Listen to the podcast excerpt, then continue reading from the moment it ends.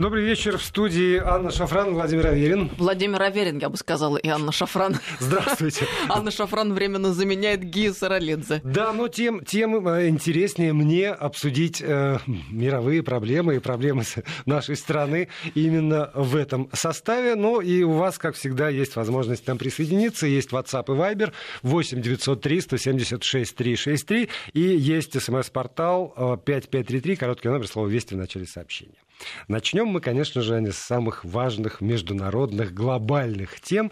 И как это не смешно, но эта э, важная международная глобальная тема звучит так. Стал ли президент Украины Владимир Зеленский основной фигурой в э, во внутренней политике Соединенных Штатов Америки?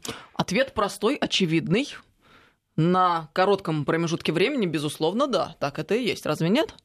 А, тогда поставлю вопрос по-другому. Стал ли Владимир Зеленский важной фигурой в мировой политике, учитывая тот факт, а, признаваемый очень многими, что внутренняя политика Соединенных Штатов Америки, результаты выборов, там, победа демократов или республиканцев ну, там, на президентских выборах, например, это вещь, которая влияет на весь мир. Но если такую корреляцию иметь в виду, то, безусловно, да. Как бы нам это э, не прискорбно было, и как бы некоторым это не понравилось бы, но мы не можем отрицать же очевидного.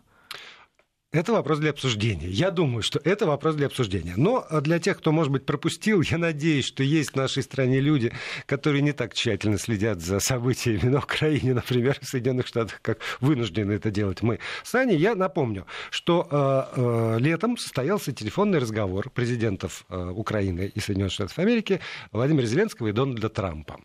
И все было э, неплохо, довольно-таки, если бы некий неназванный разведчик не сообщил э, через э, там, сложные пути, в итоге это все просочилось. По своим каналам, по своим да. каналам все это Руководство, собственно. просочилось в прессу, что во время этого разговора, даже не так, что во время разговора с неким э, лидером иностранного государства, президент США Дональд Трамп давил на этого, значит, представителя президента иностранного государства с тем, чтобы он там у себя учинил некое расследование, которое бы выдало Дональду Трампу козыри в его борьбе со своим главным э, соперником, возможным главным соперником на предстоящих выборах господином Байденом. Ну и тут, значит, ни для кого не секрет, что такое расследование может быть на Украине, и тут-то все, все и началось. И дальше э, выступил тот же самый Байден, и у меня даже где-то есть, э, он сказал, что вот э, надо надо, надо, значит... Байден тот Джо, ты имеешь в виду? Да, да, да. Да, что надо Трампу обязательно опубликовать стенограмму разговора с украинским президентом, а жалобу разведчика нужно немедленно передать на рассмотрение Конгресса, а председатель Комитета по разведке Палаты представителей Адам Шиф допустил начало процедуры импичмента в отношении президента США, если подтвердится, что президент США давил на какого-то руководителя другой страны. Боже мой, какое это открытие! Да, вот, вот в, собственно, в корыстных интересах. Владимир, подожди, это надо как-то еще переварить отдельно. То есть мы впервые сталкиваемся с ситуацией, когда американский президент давит на президента другой страны, не столь значимой в парадигме Соединенных Штатов, как они сами. Это, конечно, уникальный случай. Я считаю, вся мировая общественность обязана возбудиться. И главным образом Евросоюз в лице э, истеблишмента, главных персонажей, руководителей, это нельзя оставить без внимания. И а... надо расследовать после этого все случаи давления на всех лидеров всех э, не очень важных стран. Вот мне тоже интересно. Вот, и важных тоже. Да, например, э, там, звонит мне президент Трамп и говорит, или ты, значит, спрячешь чечетку, и, и тогда я тебе дам миллиард долларов, или ты там условно не спрячешь чечетку, и тогда миллиарда нет. Это давление? Я считаю, что это давление. Давление чем? Авторитетом Трампа или миллиардом? Тем Ты более, знаешь, что в случае с Украиной речь идет не об одном. Я думаю, что в данном случае можно говорить о тождественности этих двух понятий. Вот. А тогда чего удивляться? Вот объясни мне, ты все-таки тут вот с, с, с умными людьми разговариваешь постоянно. Вот чего такое? Что, что именно, вот я пытаюсь понять, что именно так возбудило там общественность, что как же так? Мы же не можем себе позволить, чтобы президент США на кого-то в принципе давил. Или я неправильно понимаю вопрос? Ну, я считаю, что это обычная вещь, э, которая сопутствует э, э, повседневной политике Соединенных Штатов. Это лицемерие. Мы что, впервые с этим сталкиваемся, когда провозглашаются в мир э, одни идеалы, э, одни позиции, а реально э, реализуются совершенно иные другие вещи? Слушай, ну что далеко ходить? Мы же знаем, что главный борец за свободу и демократию в мире – это Соединенные Штаты Америки. И уже на Эскомину набил, набила, честно говоря, вот эта ситуация с просьбой приведите пример, где свобода и демократия привели к позитивным результатам. Ну, то есть, когда они начали привносить эту свободу и демократию, что, может быть, там Ливия, Сирия, Ирак. Э, вот и в Египте была попытка практически там, э, вот я успела уехать, и события начали разворачиваться, а у меня очень много там друзей осталось. И там после я побывала и наблюдала ситуацию, как разворачиваются события. Ну, не очень приятно, честно говоря. Ирак а, это была страна светская, это была одна из самых продвинутых стран Ближнего Востока. И Багдадский университет это был тот университет, куда съезжались студенты со всего мира, да, в буквальном смысле этого слова. Ну а как же тогда все рассказы про то, что Саддам Хусейн был ужасным диктатором, давителем свобод, что там оппозиции нельзя было выступить, что страшные тюрьмы? Ну, у меня есть ответ на этот вопрос, потому что есть разные а, культурно-цивилизационные модели, и мы привыкли мыслить а, моделями а, модели а, западноевропейской, а, когда нам кажется, что именно а, этот вариант общественного устройства единственно возможный и верный а, для всей планеты. Но это ведь совершенно не так, Володь. Мы же не можем не понимать, что мы ментально очень сильно отличаемся друг от друга, как бы нас ни пытались убедить сторонники там, теории глобализма глобализма в том, что человек, он а, един. И в Африке человек. Да, и в Африке человек. Он человек, конечно, и в Африке тоже человек. Но реально мы же не можем а, порою а, ужиться в семье, не в стране, но в семье с человеком другой национальности. Ведь ну, нельзя отрицать этот факт, правда? Не потому, что он какой-то плохой, нехороший, просто потому, что традиции другие, да. И нам сложно друг друга понять, нам сложно приспособиться. Не потому, что мы... Э ну, вообще не можем существовать вместе. Но мы воспитаны иначе. Это плохо? Нет, это неплохо. Но это факт, который нельзя не признавать. Я, знаешь, Володь всегда вот э, с юных ногтей э, удивлялась такой простой вещи. Ну, там, я арабист по образованию, и, соответственно, в университете там, с первых курсов занималась этой проблемой и на стажировке ездила на Ближний Восток, я не могла понять одного. Вот есть Европа, которая осуществляла политику колониализма. Она находилась в том числе на Ближнем Востоке очень долго. И невозможно было на протяжении а, всех этих долгих лет не понять, что те люди, которые на Ближнем Востоке живут, они другие. Они не просто другие там по части устройства там, семейного, да, они другие по части общественного устройства. И никогда европейская демократия не может быть имплементирована вот на эту географическую территорию. Как в школе нас учили, вот на уроках истории, по-моему, еще в классе в пятом это проходит. А на Востоке там восточная деспотия. Ну, это может так так ужасно звучать для людей, которые далеки от гуманитарных наук, но реально это обычный нормальный термин, который характеризует всю вот эту политическую систему и ментальность ближневосточную. Это восточная деспотия. Иного там не дано. И я скажу, Володь, что еще при мне, когда я жила и работала в Египте, э, там э, решили э, впервые сменить референдум, на котором выбирался президент, выборами но это было очень смешно. Это было до такой а степени... А в чем принципиальная разница между ну, референдумом и выборами? Ну, на референдуме предлагались там, как бы предлагался, наверное, там вариант, и они голосовали, да, мы согласны, да, нет, да. Угу. А на выборах там э, был выбор. А, партии, значит. Да, ну, как ну, бы ну, представители да, партии, там да. разные, может, не только партии, я уж не, не могу тебе в подробностях э, объяснить, кто там были, самовыдвиженцы, а, не то, самовыдвиженцы. Вот есть э, там Иван Иванов, например. Да, да нет? Да. А тут у вас есть Иван Иванов, Петр Петров и Сидор Сидоров. Да. И все, и глаза разбегаются. А, ты знаешь, сколько там было кандидатов? Это вот как... Вот боюсь соврать, но их было вот так много, как было много на прошедших президентских выборах на Украине. Причем там же не все люди грамотные э, в Египте. Угу. И ввиду э, этого обстоятельства там напротив еще каждой фамилии стояли такие значки, там, ну, условно говоря, я точно не помню, там жирафчик или бегемотик или еще, чтобы могли отличать люди, где галочку ставить. И самим этим людям было очень смешно, ты понимаешь, они сами издевались над всей этой ерундой. А над всем этим театром, которые решили почему-то там э, устроить э, э, власти, ну, не знаю, наверное, они пытались как-то вот установить более тесные отношения там с западными коллегами, партнерами, для чего они это решили сделать. Они на следующий день, когда там спрашивали мы у них, за кого голосовали, говорили с улыбкой, ну, Хосни, Хосни, ну, конечно, Хосни, Хосни Мубарак. Угу. Никто там всерьез ни за кого не голосовал, не рассматривал никакие кандидатуры. У них есть Хосни Мубарак. Я их очень хорошо понимаю. Ну, был тогда. Да, чем-то мы похожи в этом смысле. Ну и, э, понимаешь, весь этот театр, он же потребовал определенного количества ресурсов, да. средств да. денежных, да. Э, организационных всяких усилий. Для чего, ты, ты, ты, ты знаешь, вот э, э, если уже зашел разговор про это, про демократию в принципе, то, э, например, японская демократия в общем отличается от немецкой очень отличается от британской, отличается от американской демократии. При этом в семерке соседают и нет претензий вот к этой вариативности демократии, потому что она укладывается, видимо, в какие-то рамки вполне допустимые. А, когда а, там идет разговор э, о, ну не знаю о ком, об Ираке или о России, или о Венесуэле.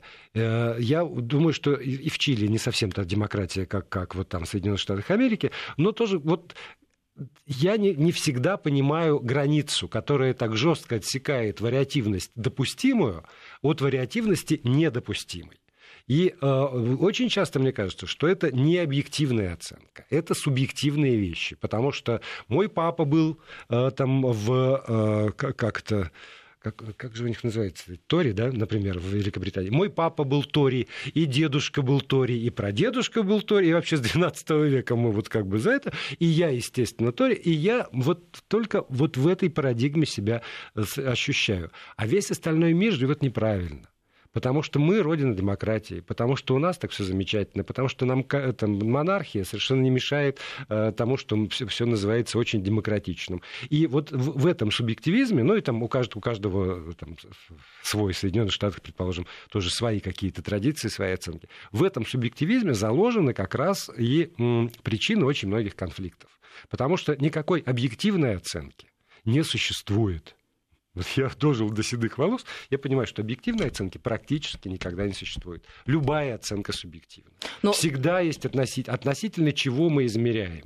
И если мы принимаем свою кочку за абсолют, то тогда, конечно, соседняя кочка вообще это уже ну, они неправильная. Ну, так мы же речь она... с тобой о чем ведем? О том, что принимать свою кочку за абсолют это вообще-то неверная модель поведения в нынешнем мире, особенно в 21 веке. Да, но. Да, но Тогда мы, вот я вообще, понимаешь, вот очень смешно, наверное, для кого-то, но э, что там происходит между Байденом и Трампом, лично меня вот вообще не затрагивает. То есть на уровне игрума, там вот эта игра в бисер, раскладывать пассиансы, как все интересно. Но в душу мою это вообще никак не... Это меня не трогает. Вот так вот эмоционально меня это не затрагивает. Да, но это не говорит о том, что в совсем. большой политике это не играет свою особую, Нет, безусловно, но, важную на, роль. Наверное. Вот это вот сейчас мы поставим галочку, потому что это отдельный вопрос для обсуждения. Играет или не играет, и насколько играет. Но а, когда я переношусь там из Соединенных Штатов Америки, Великобритании сюда к нам, я, к сожалению, к великому вижу тоже, как а, в, в оценках моих соотечественников очень часто проскальзывает тот же самый принцип. Пусть зеркальный, пусть вывернутый наизнанку, но тоже вот наша кочка она самая правильная, никто не вправе там вообще. Мы, мы, живем правильнее всех, а они все, пиндосы, значит, они все неправильные. А я могу хотя, тебе объяснить хотя эту это позицию. тоже абсолютизация вот этой самой кочки, на которой мы стоим. Да, но здесь есть и, это, знаешь... и отказ... Нет, извините. Извините. Нам есть чем оправдаться в том случае. Им есть чем оправдаться. Но беда именно в том, что и мы считаем, что наша кочка лучше всех, а они неправильные. И пока будет вот это вот разделение на правильных и неправильных, и э, там, может быть, патологическое желание, которое рождается периодически во мне, вот уже, знаешь, так умертво. И вы правильно, и вы, и вы. Вам нравится жить вот в Сингапуре так, что нельзя плюнуть мимо урны? Нравится? Не плюйте. А вам нравится плевать мимо? Ради бога. Хотя меня это, может быть, возмущает. Я сегодня стоял, вот курил, около нашей телевизионной студии. И там такой мальчик. Он так покурил, а потом так смачно, с пальца так свой... Я разделяю твои чувства, Володя. Запулил, хотя урна от него была в 10 метрах. И я такой ботаник, значит, поправив очки практически. А ты прям сказал, да? Не или, ты, не или ты промолчал, как положено либералу? Да, как положено. Да, я так демонстративно подошел к урне, значит, личным примером. Он, конечно, в мою сторону не посмотрел. Никакой личный пример вообще тут не сработал. Но, но если нравится так, да ради бога живите. А могу я вот здесь вот в данном конкретном случае я, Володь, не согласна совершенно с тобой. Потому что э, если э, вот так, как это, знаешь, у Махатма Ганди, как это называлось? Непротивление, непротивление зло... злонасилием. Да, да. Да. Вот, если действовать непротивлением злонасилием в данном случае сигаретой, то никогда этот мальчик не будет сигарету выбрасывать в урну. А если ты ему, может быть, знаешь, не агресс... я к этому не сразу пришла. Я вообще вот э, несколько лет назад еще была прям такая очень а, ярая, э, эмоциональная и прям такая вот боевая. Сейчас я э, с годами стала более такая спокойная и понимающая. Я вот сейчас э, четко понимаю, что если к человеку с агрессией подойти, мол, ты сволочь, сигарету бросил, сколько можно, сейчас пойдешь. Нет, конечно, я вызову тем самым ответную агрессию человека, но если, например, подойти и вот так сказать, молодой человек, ну как же вам не стыдно, смотрите, мы стоим, прекрасная погода, хотя она не очень прекрасная, но можно найти слова. Вас не затруднило бы в следующий раз поступить иначе? Ну так, знаешь, прям искренне, по-доброму. Не наигранно, а искренне. Это очень часто действует. Я прям вот э, убедилась в этом. Это правда действует. Если по-доброму. Эти же константы, они не случайно банальные, что, мол, прощайте, с добротой относитесь сейчас, к людям. Вот, вот это вот прибереги, сейчас мы перейдем к другой теме. А, э, я сказал, что мы отложим в сторону. Вот э, отложили еще один пункт, который меня меняли. Вот, вот это меня трогает. Потому что мы так много внимания уделяем вот этому. Вот я сидел в этой студии я знал э, про Трампа, про его соперников и с той, и с другой стороны, и на праймерис, и после праймерис больше, чем я знаю про про своих родственников. Потому что просто с завидной регулярностью я обсуждал избирательную кампанию Трампа, например. И тогда эта мысль возникла во мне, даже обожгла меня. А это все потому, что мы абсолютно убеждены, что действительно миром управляет Вашингтонский обком. То есть мы столько внимания уделяя обсуждению там, отношений Трампа и Байдена, противостоянию Трампа и Конгресса, участию Зеленского там, возможному в этом вот самом противостоянии, откроет, не откроет, мы тем самым, вольно или невольно, сознательно или бессознательно, но утверждаем в себе самих и в наших слушателях мысль, что да, Действительно, всем миром руководит Вашингтонский обком, и это важнее, чем все остальное вместе взятое. Хотя, честно говоря, мне кажется, что если бы мир управлялся каким-нибудь одним Вашингтонским обкомом, и это было бы главной определяющей, то жить было бы всем легче и веселее, если бы был некий разумный план. Я за то, что мир живет по каким-то своим законам, как есть законы природы, законы физики, законы общества, которые не, не всегда подчиняются какой-то воле. Вот так вот живет мир. Довольно хаотично. А вот это вот желание доказать, э, исходящее из Вашингтона же, что они главные и они управляют миром, мы, еще раз подчеркиваю, вольно или невольно, но поддерживаем. Слушай, у тебя сразу э, так много вот этих вот э, точек для дискуссий ну расставлено вот, было. Вот, вот главное, это вот веришь ли, веришь ли ты в то, что Вашингтоном, Вашингтонский обком управляет миром? Ну, во-первых, я не сторонник примитивизировать э, э, там обсуждаемые вопросы, да. Угу.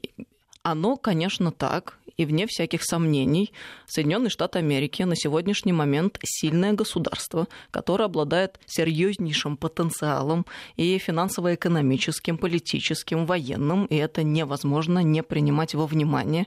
Они, безусловно, а, сильны тем, что э, имеют многочисленных коллег и партнеров по всему миру. Союзниками их назвать нельзя, потому что союзник, ну, в моем понимании, в моем личном понимании, подразумевает еще а, какую-то ментальную общность и симпатии Нет, но тем не менее именно а, силой они сделали так, что мир вынужден а, им даже не прислушиваться, вынужден им подчиняться. И вот если мы подбираемся к следующему э, твоему тезису о том, что если бы мы расслабились и оставили все как есть, то зажили бы все спокойно наконец, я вот совершенно здесь не согласна, потому что Штаты имеют очень агрессивную концепцию. Штаты — это современный тип империи.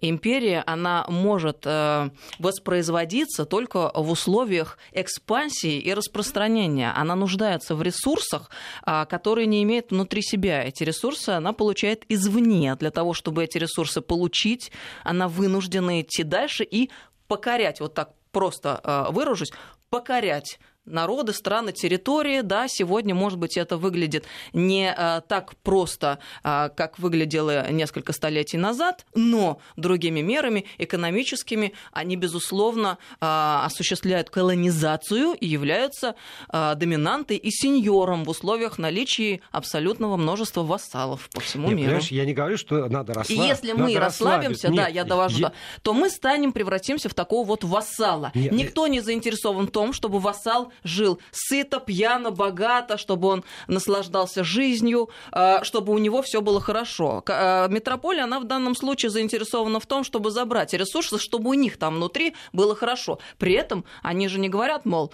а, для вас эти пути закрыты, пожалуйста, приезжайте, да, они там собирают умных людей, специалистов, креативных всяких персонажей, инженеров. Да, ты к ним приехал, если ты обладаешь знаниями, умениями, навыками, ты будешь там жить хорошо. Но если ты не обладаешь этими качествами, ты можешь там жить очень плохо, гораздо хуже, чем в некоторых странах. Я поясню, я не говорю, что расслабиться. Я говорю про то, что э, их желание там, как угодно монополизировать свою власть, их желание руководить, оно наталкивается на процессы в мире, которые неподконтрольны им абсолютно неподконтрольны.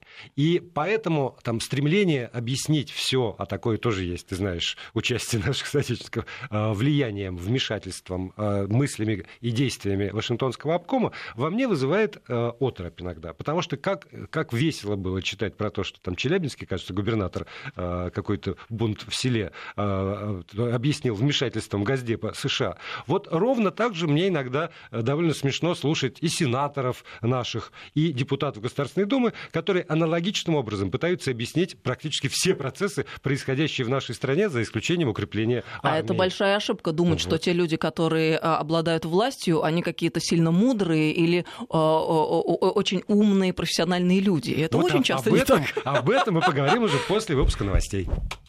И продолжаем эфир. Анна Шафран, Владимир Аверин здесь в студии. Меняем тему. Вот сколько зашел разговор о непротивлении злу насилием, то мы обратили внимание на то, что последние ну, пару уж дней-то точно весь интернет прям трепещет, и не только интернет, по поводу заявления, которое сделал глава Патриаршей комиссии по вопросам семьи, защиты и материнства и детства протеерей Дмитрий Смирнов. На вопрос значит, э, подростков, как избавиться от привычки ругаться матом, он э, э, рассказал, что при нем воспитанник начал сквернословить, и дальше я э, цитирую по газете РУ. «Я дал ему по роже, вот он уже лет пять и не ругается», сказал отец Дмитрий. Ну и, значит, про, нет, справедливости ради добавим, что при этом он добавил, что это эффективный способ, но лучше его не использовать. Но, тем не менее, признал эффективность. Важная ремарка предваряет мою сентенцию на этот счет.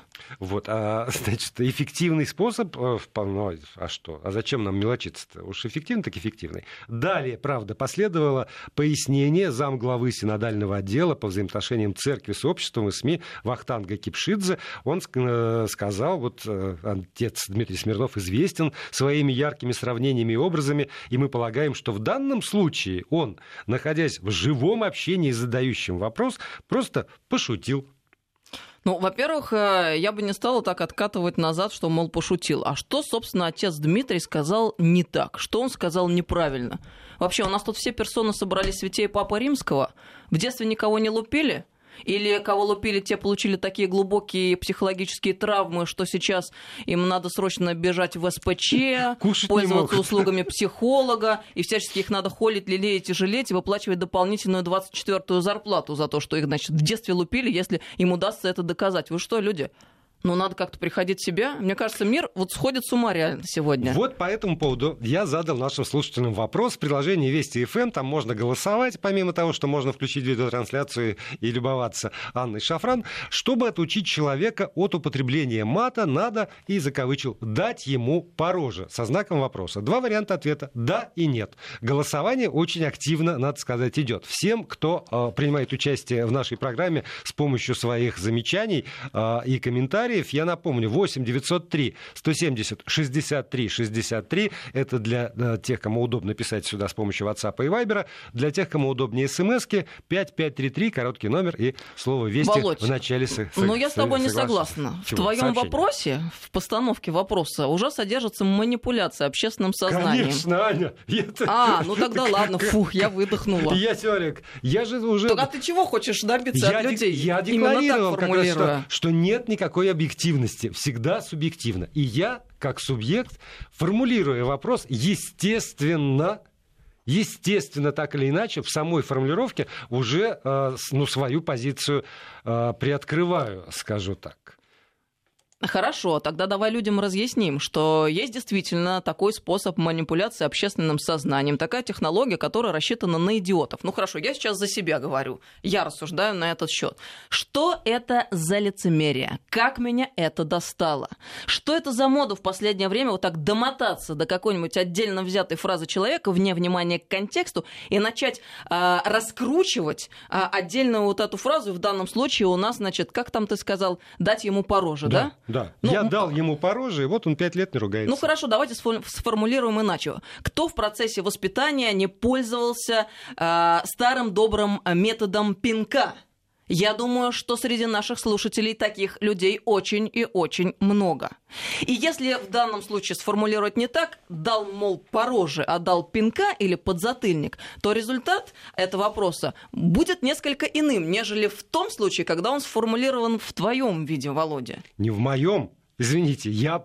я Нет, подожди, я, я думаю, я что цитирую. в данном случае ты именно вырываешь фразу из контекста и начинаешь мультиплицировать ее. Вот чем я, ты сейчас я занимаешься. цитирую. И здесь вот на самом деле несколько аспектов. Потому что одно дело, когда ты или я говорим по поводу того, что, значит, надо вот дать тычка, пинка, пороже, как угодно, то есть применить физическое воздействие, причем унижающее, потому что вот поро, когда пороже, это все-таки унизительно. Ой, а по заднице не унизительно. Еще больше, ну, хотя я не знаю, Но что... я в детстве испытывала чувство глубочайшего, знаешь, я все время вспоминаю удручение, когда такое замечательный фильм э, Соловьева, когда там главный герой в исполнении Абдулова кричит, только не по лицу, я им работаю. Понимаешь, вот это вот наш тоже случай, поэтому лучше не по лицу. Вот. Но когда эти слова и э, этот метод воздействия э, вложен в уста священника, это является абсолютно нормальной историей. Я объясню почему. Почему? Потому что священники это в первую очередь люди. Да, безусловно, они рукоположенные, они несут свою службу, но церковь, как и любой институт, прежде всего состоит из людей. Люди разные, у них э, разный бэкграунд, э, разное в чем-то мировоззрение, разные профессии они получили в свое время, разное образование до того, как закончили духовную семинарию. И это, безусловно, накладывает определенный отпечаток на их, скажем так, профессиональную деятельность. А дальше уже каждый отдельный прихожанин и паства делает свой выбор в силу собственных симпатий. Ходить в приход к этому священнику или не ходить. Скажу за себя. Мне отец Дмитрий Дмитрий Смирнов глубоко симпатичен. Я прям в кайфе от того, как он читает проповедь, а, как э, он выражается, да. как Вы он ведет беседу. Говорит он. Ну, он же точно выразился. Он очень метко, хлестко, четко, лаконично выражает простые мысли, понимаешь? Это то, в чем люди порой очень сильно нуждаются, то, чего нам не хватает сегодня. Вот особенно учитывая первую половину нашей беседы э, с тобой, Володя. Безусловно, отец Дмитрий Смирнов, он гений, он прекрасен. Именно так и надо и продолжать в том же духе. Право отца Дмитрия Смирнова выразиться именно так, а право э, паствы не пойти слушать эту беседу. Вот та самая демократия, о которой нам рассказывают и наши, в частности, западные коллеги и партнеры. Я бы с тобой абсолютно согласился, если бы протеерей Дмитрий Смирнов э, сказал это, знаешь, у себя в церкви, своей пастве, те, которые выбрали его, пришли к нему, и с ним, значит, это. Но, помимо того, что есть паства, которая выбрала и ходит к нему в храм, или несколько храмов он окормляет, э, он еще и выбран главой Патриаршей комиссии по вопросам семьи, защиты материнства и детства. И тот же самый Вахтан Кипшидзе, напомню, зам главы синодального отдела по взаимоотношениям церкви с обществом и СМИ, напоминает, русская православная церковь всегда публично выступала против тех способов воспитания, которые могут унизить достоинство ребенка или привести к нанесению какого-либо ущерба его здоровью, и в деятельности всех церковных благотворительных учреждений этот принцип строго соблюдается. Конец цитаты. И вот здесь, как должностное лицо, как глубоко, должностное лицо, глубоко, он делает все правильно. Глубоко симпатичный мне э, отец Дмитрий, я с ним лично знаком, и вот это вот удивительное действительно дело. Нет, я, я а, сейчас как... про Вахтанга, по фамилию как Кипшидзе. Кипшидзе. Кипшидзе. Про Вахтанга Кипшидзе я абсолютно понимаю его позицию. Да, он занимает так... определенную должность, он обязан был так выразиться и отец именно Дмитрий так. Смирнов занимает определенную должность. Это я тебе скажу. Вот, именно, у меня именно есть ответ здесь на этот возникает вопрос. у меня некоторые а у э, меня, сомнения наоборот, в, возникают... его, в его праве именно так говорить, потому что он не просто себе, знаешь, приходской священник, он еще глава Патриаршей комиссии. И каждое слово, которое говорит отец Дмитрий Смирнов, подается нашими коллегами, как в русской православной церкви заявили. Хорошо, значит, у меня в этот самый момент возникает стойкое убеждение, что очень хорошо, что именно отец Дмитрий Смирнов возглавляет эту патриаршую комиссию. Почему? Потому что отец Дмитрий Смирнов священник, а, там обладающий бэкграундом, как я сказал, и Именно ввиду того, что он священник, он обязан стоять на страже традиций, семейных ценностей, здорового отношения к жизни. Ага. И давай, Володя... И значит, давай... семейные ценности, здоровое отношение Сейчас к жизни... я поясню. это дать вот пинка, Конечно. тычка туда-сюда. А вот я, я вот прямо... А жену надо по четвергам послушай, вожжами, Послушай меня, Анечка? дорогой друг Владимир. Вот если уже мы идем по этому пути, тогда по четвергам вожжами... Сейчас ты утрируешь, а Нет, я говорю об одной простой вещи. Она заключается вот в чем. Порою э, волшебный пинок эффектив... Один волшебный пинок эффективнее тысячи слов. Друзья, кто с этим поспорит из тех, у кого есть дети? Да, безусловно, среди Друзья, вас много заметьте, тех, кто это никогда не человек, делал который ни работает пинков, ни на радио подзатыльников. и словом убеждает свою аудиторию. Нет, а ну, насколько было бы эффективнее, себе. если бы у нас с тобой были дубинки, правда? Мы бы вышли на Ты улицу опять и утрируешь. Володя. Нет, ну правда. А, Один подзатыльник, он очень серьезно может убедить ребенка в том, что не стоит совершать какой-то вещи, о которой родитель говорит, мол, не делай этого. И в то же самое время ты можешь очень долго, нудно, муторно, после тяжелого рабочего дня повторять и не иметь никакого результата. Вот мне кажется, э, сегодня вот наш 21 век постмодерна, он очень сильно заблудился сам в себе и запутал вообще нас в том, что есть нормальная реальная жизнь и как там нужно действовать. Я вообще устала от этого театра кругом и повсюду. Мы должны делать вид, ой, у нас тут права человека, у нас тут демократия, Да. у нас тут феминистки, вот дайте им свое место, пусть они говорят, а у нас тут ЛГБТ, дайте, Дайте им свое им, место, да. а дайте геям провести гей-парад, а я не хочу голую жопу видеть на центральных улицах Москвы, особенно когда я иду со своим ребенком. Я не хочу. Это мое право, Не как гражданина на Российской Федерации. улицы. Нет, Почему нет? Центральная улица Москвы предназначена для того, чтобы все нормальные граждане Российской Федерации по ней ходили. А если нет, этим мы со знаем с тобой, что нет, Таня. очень Потому хочется, что некоторые прогулки очень, очень пресекаются хочется, подожди, правоохранителями. ну подожди, очень хочется Вот так вот. устраивать какие-то непотребства, так пойдите там в ограниченном каком-то клубе, где вас никто не видит, где вы не расливаете э, малолетних своим видом и не сеете какие-то дебильные мысли в их мозгах. Вот пойдите там и показывайте голые задницу друг другу.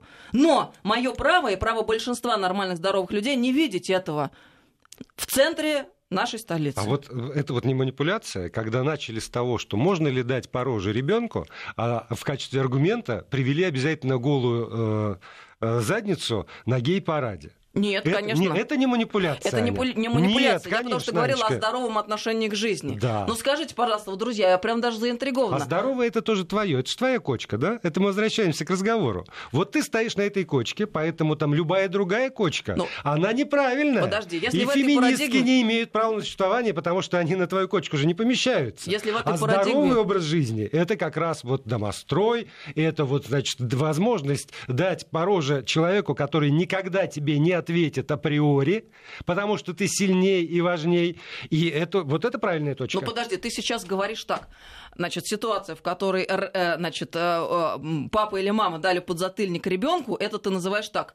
Дать пороже человеку, который не может ответить. Да. Тебя, вот, ну скажи мне честно, тебя по заднице никто не хлопал в детстве? По попе тебя не, не лупили? К сожалению, хлопали. И меня тоже. И я не могу сказать, что на меня это действовало сильнее, чем слово или отсутствие. А... Унижало, да. А унижало, я, безусловно. А я могу точно абсолютно за себя сказать, что да, меня это унижало. Да, это было эффективно, потому что решало проблему. И э, я сегодня Какую сейчас проблему не чувствую. это решило? Это решало проблему э, моего несогласия угу. с родителями, с которыми надо было согласиться тогда. А я, кстати говоря, понимаю, что я сейчас э, открываю еще одну дверь для еще одной большой дискуссии, но э, я исхожу из того, что воспитание это вообще-то э, насильственный процесс это тоже, я понимаю, что большая дискуссия, но мы давай сейчас не будем. А дрессировщики говорят, что можно лаской. А, ну, Можно, но лаской, знаешь, вот у меня, например, сын, он в музыкальной школе учится, участвует в конкурсах международных, футболом занимается и в гимназии экономической учится. Лаской и вот просто там убеждением не всегда получается действовать, особенно когда он берет в свои руки телефон и уходит в него прям совсем, знаешь, как наркоман. я думаю, что это тоже ни для кого не секрет, и особенно когда я общаюсь с родителями, я вижу и понимаю, что это, к сожалению, огромная проблема. У нас дети становятся телефонными э, наркоманами. И если их бить за то, что не взяли руки телефон, то то проблема снимется. И если их убеждать только отложи, пожалуйста, телефон и начни делать уроки, то недалеко можно уехать. У меня есть другие методы. Я, кстати, за себя скажу, так, чтобы все не думали, что я такой кровавый тиран, деспот, узурпатор. У нее там розги замоченные Меня это в детстве унижало, а, и я прям вот чувствовал, что это унижает мое человеческое достоинство. И я а, вот для себя за правило взяла, что у меня сын это не ребенок, а человек. И а, я по отношению к нему вот прямо я могу ответственно заявить и честно, я не лукавлю. Никогда не поднимала руку, его по попе не лупила и подзатыльники не давала. Прям правда. Но это не значит, что бабушка этого не делает. Но как бы я не сторонник того, что вот так надо. Но я э, э вот считаю, э, надо не, ну ты сказал волшебный пинок. Да. Один. Это, но это в нужное время, в, ну, в нужный да. момент э, он решает проблему эффективнее, чем тысячи слов. Э, знаешь, э, То фигуральный нет... пинок заключается в данном случае, ну там с телефонами у меня в том, что я за плохое поведение отбираю вообще телефон и только на выходные. А если какая-нибудь плохая оценка получена, то и суббота исключается, остается только воскресенье. Ну, то есть жесткими методами можно воспитать человека. А если ты будешь лоялен, нежен, то э, мажор э, э, в итоге поя... будет воспитан человек, который инфантил, не может э, себя обеспечить ничем, который умеет только наслаждаться жизнью и не приспособен ни к чему. Ну, Тут разные случаи, конечно, бывают. Самый, самый ценный совет, который дают наши слушатели, звучит следующим образом. Анна, не ешьте его, он ядовит и бесполезен. Либерал. Не, ну... Я оба... Комменты, конечно, я, я не смотрела только обожаю, что. да. Нет, ну, Постмодерн на свалку. Во-первых, не до такой степени либерал. Во-вторых, не до такой степени бесполезен. В-третьих, уж вот вообще не ест. У нас другие отношения. Да, ну еще остается у нас 4 минуты для очень важной темы, которая звучит следующим образом. Томас Кук накрылся медным тазом. Великая контора, описанная, ну, в моем понимании, исключительно великим Владимиром Маяковским, в свое время э, обанкротилась, объявила о своем банкротстве. И бог бы с ними, как всегда, с Томасом Куком и с их там отелями, самолетами, пароходами, э, там чего-то конторами по всему миру, с их э, с тысячами, десятками тысяч служащих и даже, простите меня, э, с теми компаниями, которыми там Томас Кук в долях владеет в нашей стране. Это интурист и, библи... интурист и библиоглобус. Но это ставит для меня важный вопрос. Би... Явно совершенно, что Томас Кук обанкротился еще и потому, что огромное количество людей перешло на иной способ организации своего отдыха. Я уже не иду в туристическую фирму, если я хочу куда-нибудь поехать. Что делал ну, там, ну, когда, когда не, не в юности, когда у меня деньги появились, там, во второй половине 90-х годов, хоть как-то куда-то поехать, или в начале 2000-х. Сейчас я все делаю сам. И огромное количество людей по миру делают это сами. Именно поэтому я спрашиваю наших слушателей, а, пользуетесь ли вы услугами турагентств или туроператоров, тоже да или нет. А, да, кстати, чтобы отучить человека от употребления мата, надо, значит, дать ему 29% а, согласны с этим утверждением двух персонажей, отца Дмитрия Смирнова и Анны Шафран, а 71% почему-то это вот опять... А потому что ты, Володя, же, так сформулировал. Это, а если посмотреть... Вот это вот меньшинство, вот это незначимое 71%, оно почему-то с вами Хорошо, не согласно. но если посмотреть комментарии, которые нам присылают на СМС-портал, сказал. И э, в Это ядерная WhatsApp, аудитория. Там совершенно, это... понимаешь, другие это мнения на этот счет. Аудитория. Шафран, жги, молодец, респектище, браво, Нет. Анна полностью согласен. Ну как так? Нет, то, что, то, что Шафран молодец, и я могу сказать. Нет, подождите, это я не потому, что я себя так люблю и похвалить, а Шафран, а потому жги, что народ реально сказать. считает, что От, нормально, ответь, пинок волшебный ответь не на, Ответь мне на вопрос. Когда ты лично последний раз пользовалась э, услугами туристического агентства? Очень давно потому что я абсолютно разделяю твою концепцию, потому что я не понимаю, зачем сегодня, когда мы видели уже э, не одно э, разорение э, туристической компании, зачем нам рисковать своими собственными деньгами. Мы же понимаем, когда мы туда приносим деньги, они их берут с нас, но куда они их тратят, это один так, большой вопрос. Да, но понимаешь, если мы берем там пример Томаса Кука, например, то там, по-моему, нет, не было этой проблемы. А там, я понимаю, там, что ты там имеешь нет в виду, недоверия. Да. То есть я просто... у нас, да, у нас я момент понимаю, недоверия. Как бы, почему там, я за себя могу говорить. Ну, то же самое, я думаю, по этим же причинам угу. ты так действуешь. Сегодня есть а, отличные технологии, которые далеко пошли вперед, и у нас есть классные агрегаторы, где можно да. купить э, недорогие авиабилеты. Удобные рейсы, под, под себя все рассчитано в нужный день, в нужное время, ты платишь деньги, в нужное место. Тут же билет. Да. У тебя никто его не отнимет, он будет твой при любых обстоятельствах. У тебя есть гостиница тобой забронированная, которая тобой забронирована, за которую ты заплатил, у тебя этого никто не отнимет. В общем, Это синица в руках. В общем, мы не успели обсудить эту тему. А какую философскую проблему ты хотел поставить? Это все потом, в следующих программах. Спасибо.